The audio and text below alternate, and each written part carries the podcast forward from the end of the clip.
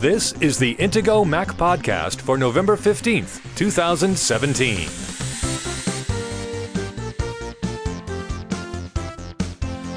In this episode, we'll run down the basics of two factor authentication.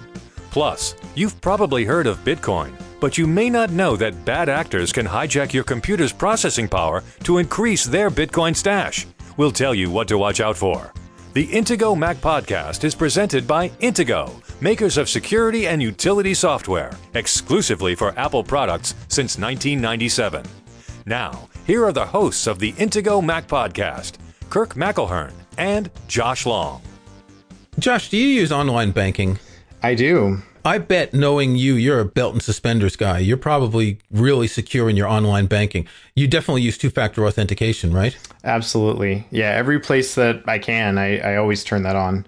Yeah, this is interesting how in the past couple of years, two factor authentication has changed from something that was sort of an enterprise feature originally and, and or, or things that the, the Pentagon, the CIA used.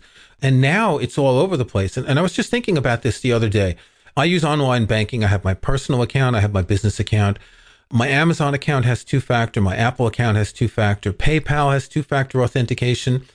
Pretty much any account that I use that involves money, I've got two factor authentication on. Yeah, that's definitely what you want to do, especially for anything that, that involves monetary transactions. You always, always want to have two factor authentication. And really, um, I, I mean, just about anything that involves your personal identity even your social media identity. Um, you know, most uh, social media sites even have options for two factor authentication. And, um, you know, honestly, uh, just about any place where you can log in, if, if they give you that option, it's probably a good idea to turn it on. Yeah, good point. I also have it on Twitter and Facebook. I have it with my web hosting and I have it with my email hosting as well. My domain name registrar. So, yeah, it's anything where if someone got control, they could mess me up. Uh, a Mac journalist I know, Chuck Joiner, he does the Mac Voices podcast. And a couple weeks ago, someone hijacked his Twitter account. So presumably he didn't have two factor authentication. And the person then got into another account and it took him a couple of weeks to sort it out. It, it can really be a mess. And, and in that case, it wasn't financial. It was simply someone taking control of his accounts and they might be spamming people or they might even contact people who are friends of that person saying, listen, I need some help. Can you send me some money? I mean, it's a pretty common scam, isn't it? Yeah, I'm stuck overseas and I don't have any money with me. And I, can you wire me some? yeah, I've definitely seen that happen before. I, I've gotten emails from people whose emails accounts have been compromised.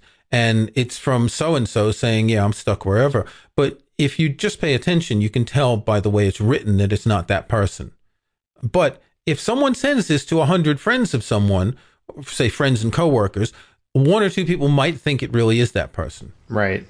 Yeah, so there, there are definitely a lot of things that someone can do once they take over your accounts. Obviously, well, it's pretty clear what they can do if they take over your bank account or something like that. But um, but but you give, I mean, that's a really good example of even your social media accounts. Um, you know, it's definitely possible for somebody to do some pretty terrible things to to your friends, including stealing money from them, pretending to be you.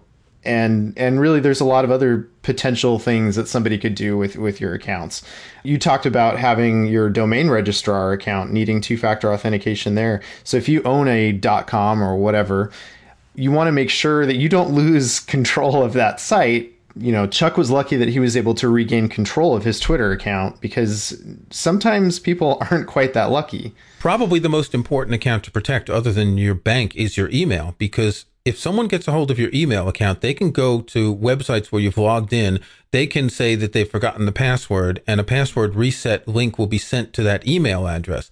So if someone has control of your email address, they can potentially get into all your other accounts.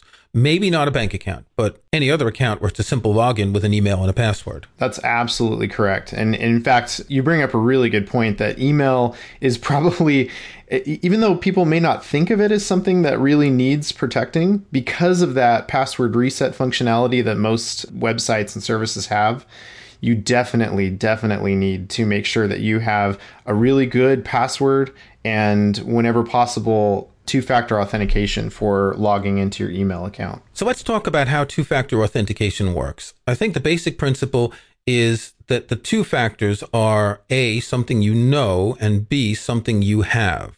Is that correct? Right. So a password is an, a, a great example, the most common example of something that you know. It's something that you can memorize. And there, there are other factors as well. So sometimes two-factor authentication is also called um, multi-factor authentication. In theory, you could have you know any two of three factors, or or even all three factors. So what are the factors?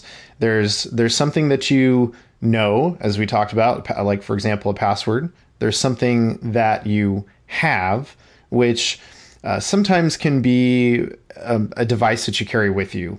So, for example, a text message, if, if someone sends you a text message, your phone is something that you have. You might also have um, a security key or dongle. So, I'm holding up a dongle that I use for my bank. When I log into my bank account, I have to enter my username, my password, and I have to enter a code.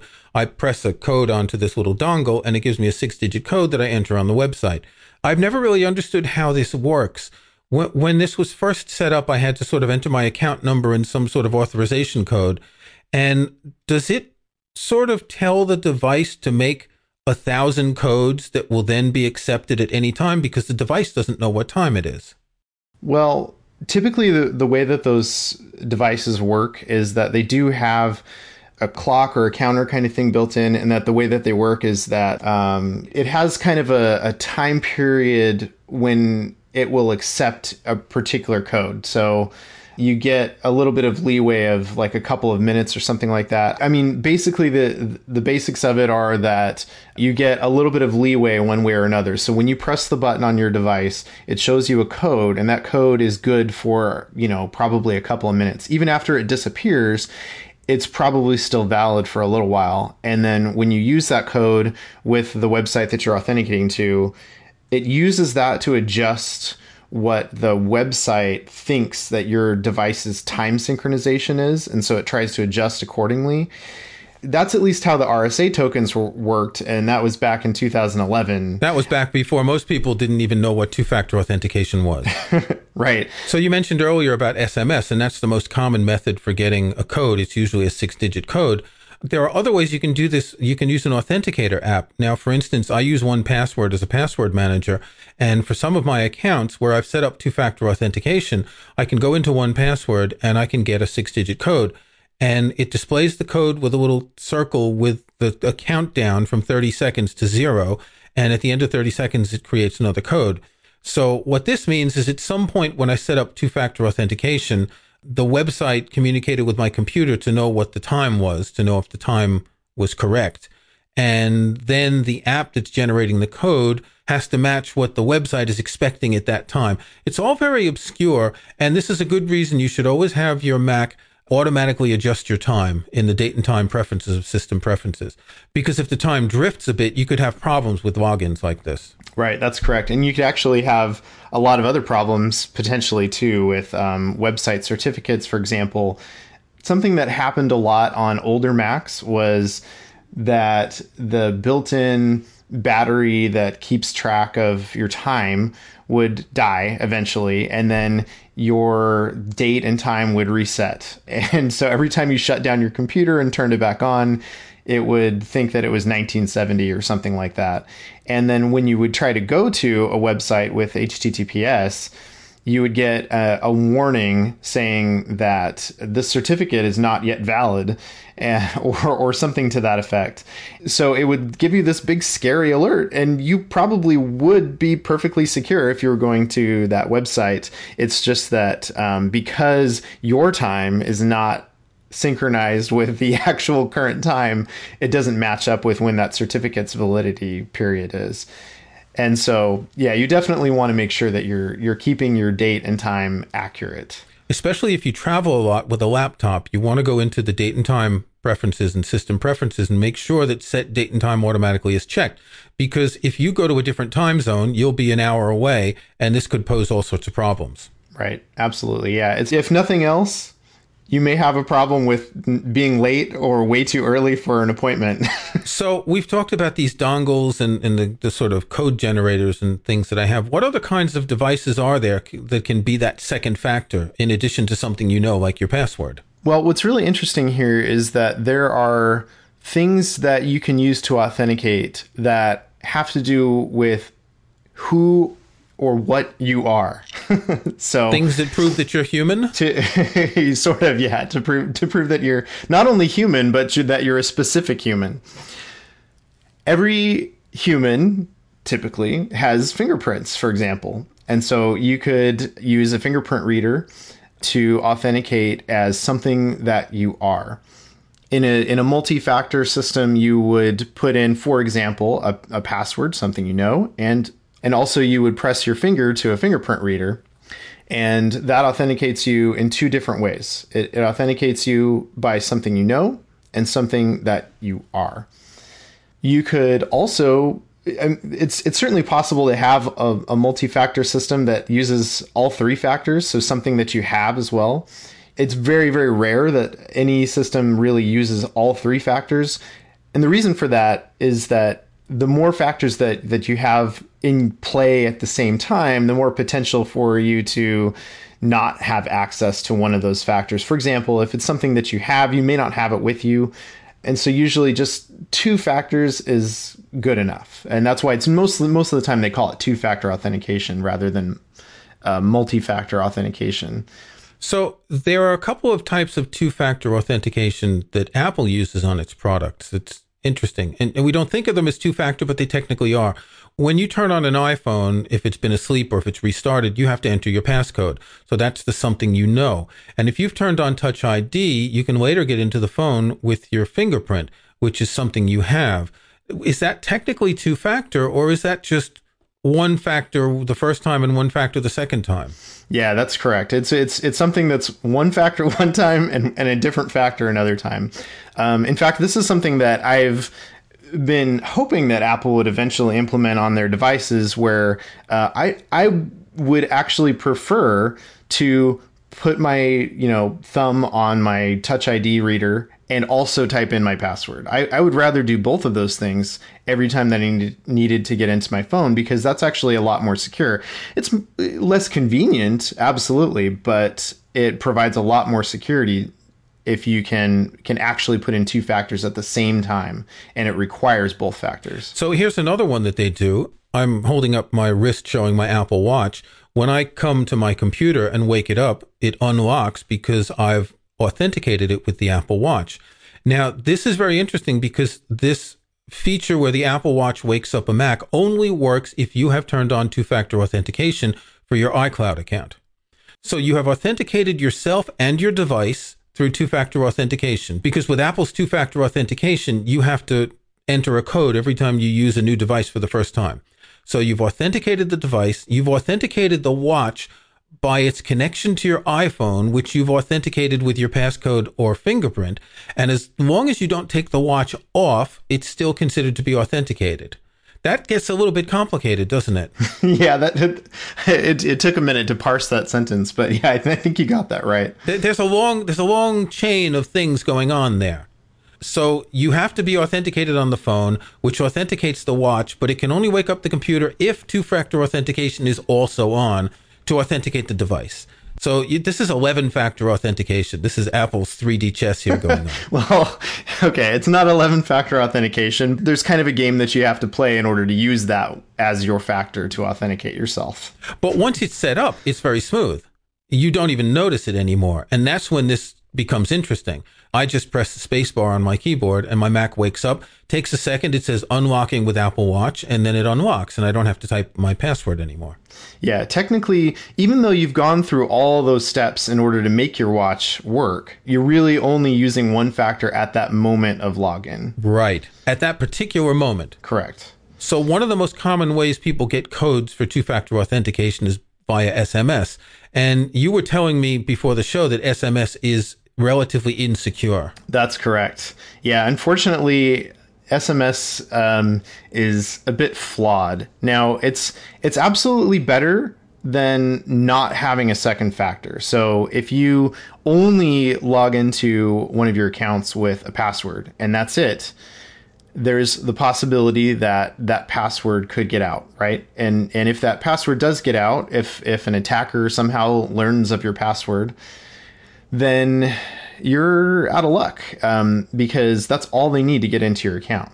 But there's a certain amount of convenience with SMS that you don't have to mess around with a dongle. You don't have to mess around with an authenticator app and where you only have 30 seconds to, to type in a code. That's true. Where SMS is potentially a problem is that it's possible to do something called a SIM swap. And basically, what that means is that if somebody has some personal information about you, they can potentially call up your mobile phone carrier and say that they're you and that you lost your phone and you're trying to get your new phone set up with the same phone number. And basically what what this means is that it's possible for somebody who who knows some certain information about you, for example, maybe the last four digits of your social security number if you're in the United States, or there might be other ways that someone could quote unquote prove that they're you. And then they can convince your mobile phone carrier to put your phone number onto a different phone. And now the attacker has the something that you have because it's not really something that you have anymore. And that's that's where a phone number is potentially problematic when it comes to SMS authentication. Now, again, that's still better than nothing because someone has to go through a lot of trouble to do the SIM swap. So, you know, you're, you're definitely better off using a password and an SMS than only using a password. And don't use one, two, three, four, five, six as your password, please. Absolutely. Yeah. In fact, there are big, giant lists of frequently used passwords online. It, basically, if, if it's something that you can easily think of or that someone can easily guess, or that anyone else in the entire world may have ever used, don't use it as a password. You don't want to use somebody's name. You don't want to use a pet's name or any combination of a name and a couple of numbers. Everybody knows all of those passwords. Just assume that if someone is really trying to break into your account, they can figure out your password if you've got a password such as those examples.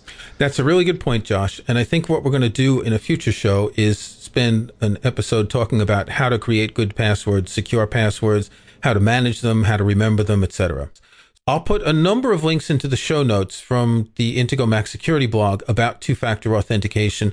We've written a number of articles about Apple's implementation, about using it with things like Twitter and Facebook and all that. So do check the show notes so you can learn how this works. Have a security related question for Kirk and Josh?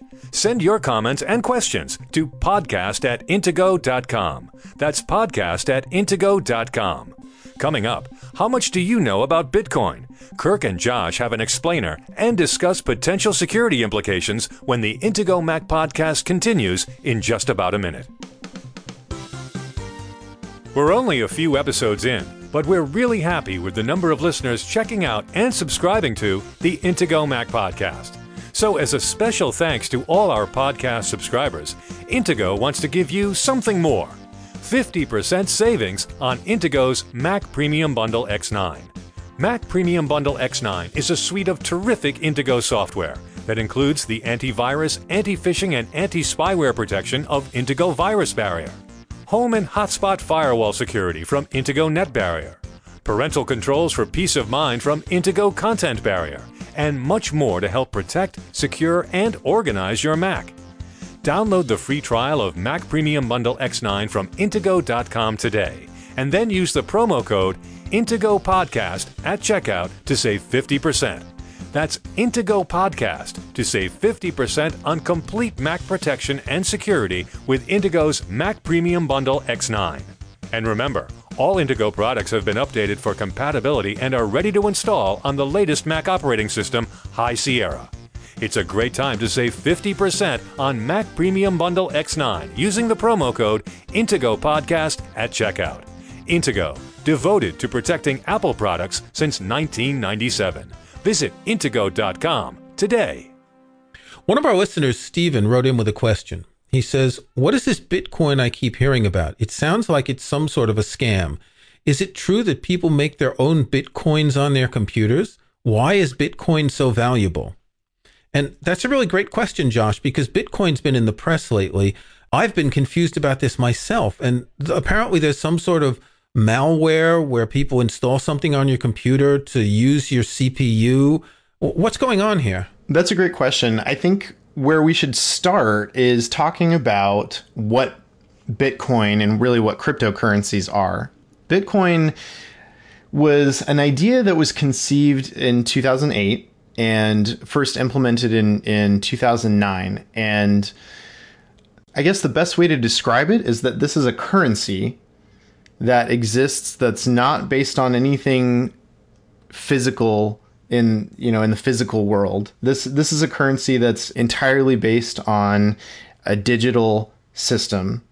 It's not controlled by a government, which is why a lot of people really like Bitcoin. Or why a lot of people don't really like Bitcoin if they're in government. That's a good point as well. Yes, and there, in fact, there are some governments that have um, banned the use of cryptocurrencies because they have no control over them. But Bitcoin has gained the most popularity because it's kind of been around longer than the majority of the cryptocurrencies that are out there. There are a lot of newer ones that have come around recently. One of the ones that's been in the news recently is Monero. And the reason that these cryptocurrencies have been in the news, in part, is that there's a new way that attackers have figured out to be able to use your devices to mine cryptocurrencies. To create cryptocurrencies, your processor has to work really hard at it. And in fact, it's not easy for any one device to be able to create a coin in in cryptocurrency. Here's what I don't understand. These coins have zero value and you're not creating value. What are you what is your computer doing? Is it just sort of running on a hamster wheel for a while? Or is it actually carrying out calculations that have value to someone someplace?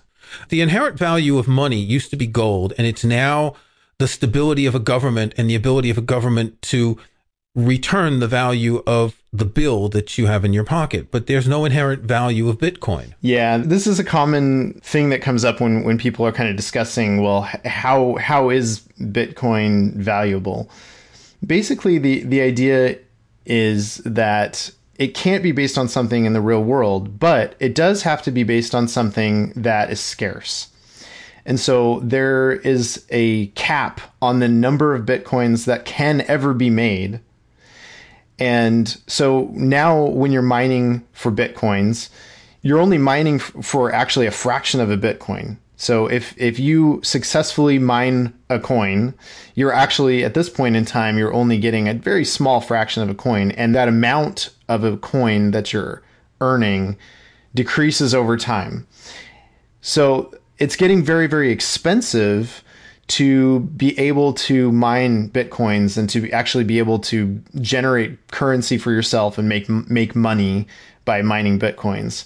What what these attackers have discovered is that they can use your processing power to mine bitcoins. So if they have compromised your system, whether it's um, your Mac or even uh, an iOS device with this new method that they're using, they can use your device's processing power to spend time mining a cryptocurrency. And what that what that does is it gives them access to a lot more processing power than they'd ever be able to to pay for on their own. If somebody wants to to start mining bitcoins right now, good luck. I mean, it's too expensive. No, nobody can really do it anymore unless you live in an area where you have really, really inexpensive power, or you're producing your own power, which then you're using for you know all these processing cycles and so forth. Right. Say you have solar panels and you get a few computers because otherwise it costs more to pay for the electricity than the value of the bitcoins. Far more. Yeah, in in most places that's absolutely the case. And so if if somebody with ill intentions wants to mine bitcoin, one of the ways that they can do it is to use infected systems. So they might infect your computer with uh, with some malware that has the functionality of being able to mine bitcoins in the background.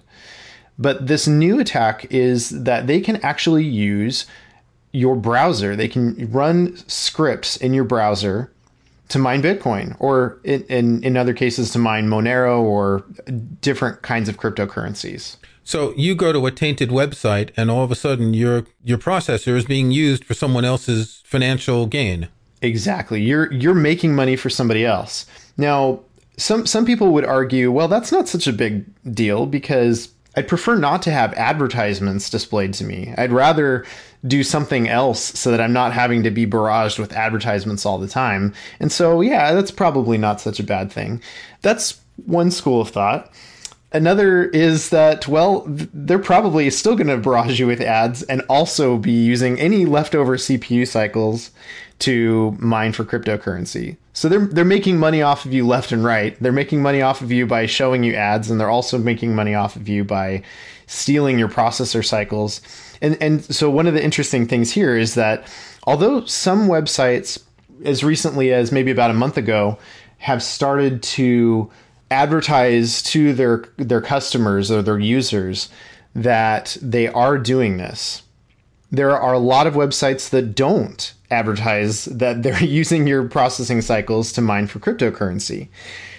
That's where it gets kind of funny because now they're directly making money from your processing cycles. They're create they're raising your energy bill and you're not getting anything out of it. Well, you're getting some heat if it's winter. Uh, you might welcome your your home or office getting a little bit warmer from your computer, but you'll you'll eventually hear the noise, won't you? I know that my iMac if I'm doing anything that's really processor intensive for more than a minute or so, the fan goes on. Yeah, that's a really good point. If I'm ripping a, a, DVD or something, or sometimes when we're doing Skype on video, Skype uses a lot of the processor. So you should notice this if this happens. Yeah, if, if you've got a device that has a fan in it, your fan is going to kick up into high gear if your if your device is mining a cryptocurrency because it's going to use all available processing power to do it if you have a MacBook Pro or an iMac, anything that's got a fan, you'll you'll definitely hear that kick in. However, if you've got an iPhone, they don't have fans in them, and so you're you're not going to hear anything going on. You you might notice that your device is running more slowly. But can that actually affect the iPhone, or can it can only affect it when a, an infected app is frontmost? When apps are in the background, they are paused, aren't they? Yeah, that that's true. So if you let's say have Safari in the foreground and you're browsing websites.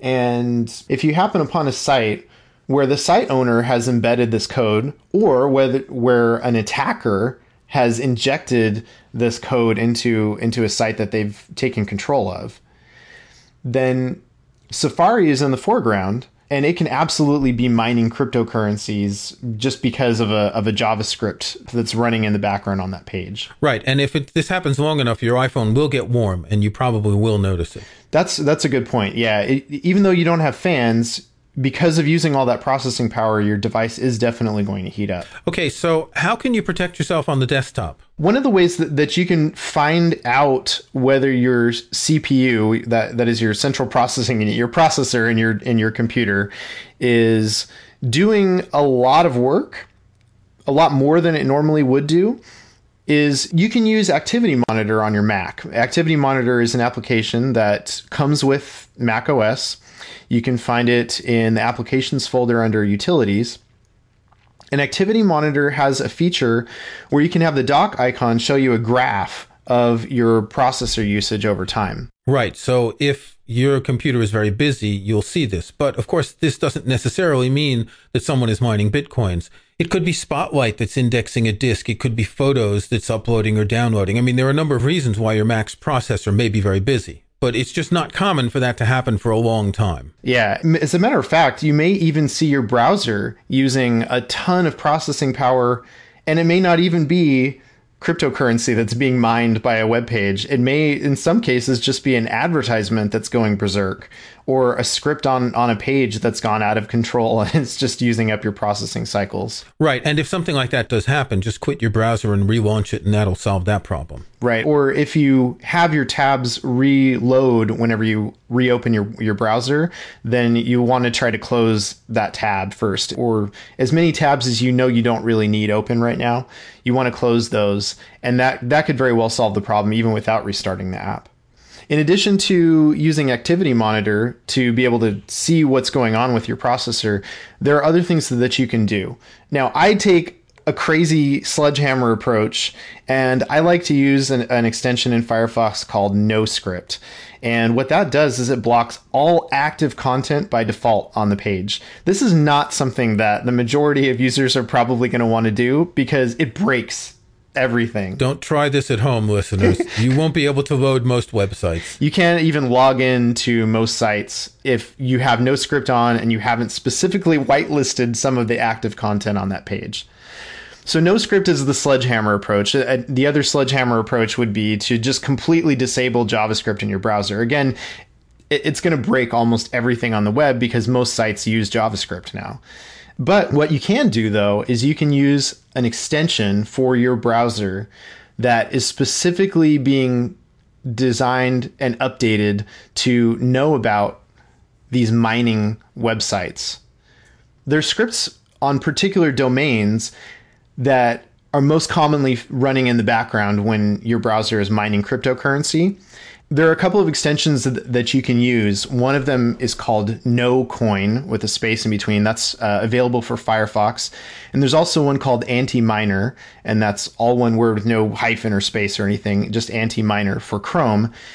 And those are both open source. They're both popular ones that have have a lot of downloads and good reviews. Um, so you can check those out depending on what browser you prefer. Now, a lot of people probably use Safari. Safari does not have an extension listed in an, in Apple's official store that blocks these coin mining sites. But on Safari, there are a number of ad blocker extensions that have rules that will block these things. So if you do use an ad blocker, look up and see if they have an extension for this. This is something that many of these apps are starting to roll in now because it is becoming a big problem. Well, Josh, I don't think I'm going to bother mining bitcoins anytime soon, but I will keep an eye on my CPU. If I do hear my fan go on, I'll check my browser tabs. In the meantime, have a good week and stay secure. Thanks, Kirk. You too. Thanks for listening to the Intego Mac Podcast with your hosts, Kirk McElhearn and Josh Long. To get every episode, be sure to subscribe at Apple Podcasts or in your favorite podcast app. Your comments and questions are welcome. Please feel free to send email correspondence to podcast at intego.com. We may use your question on a future episode.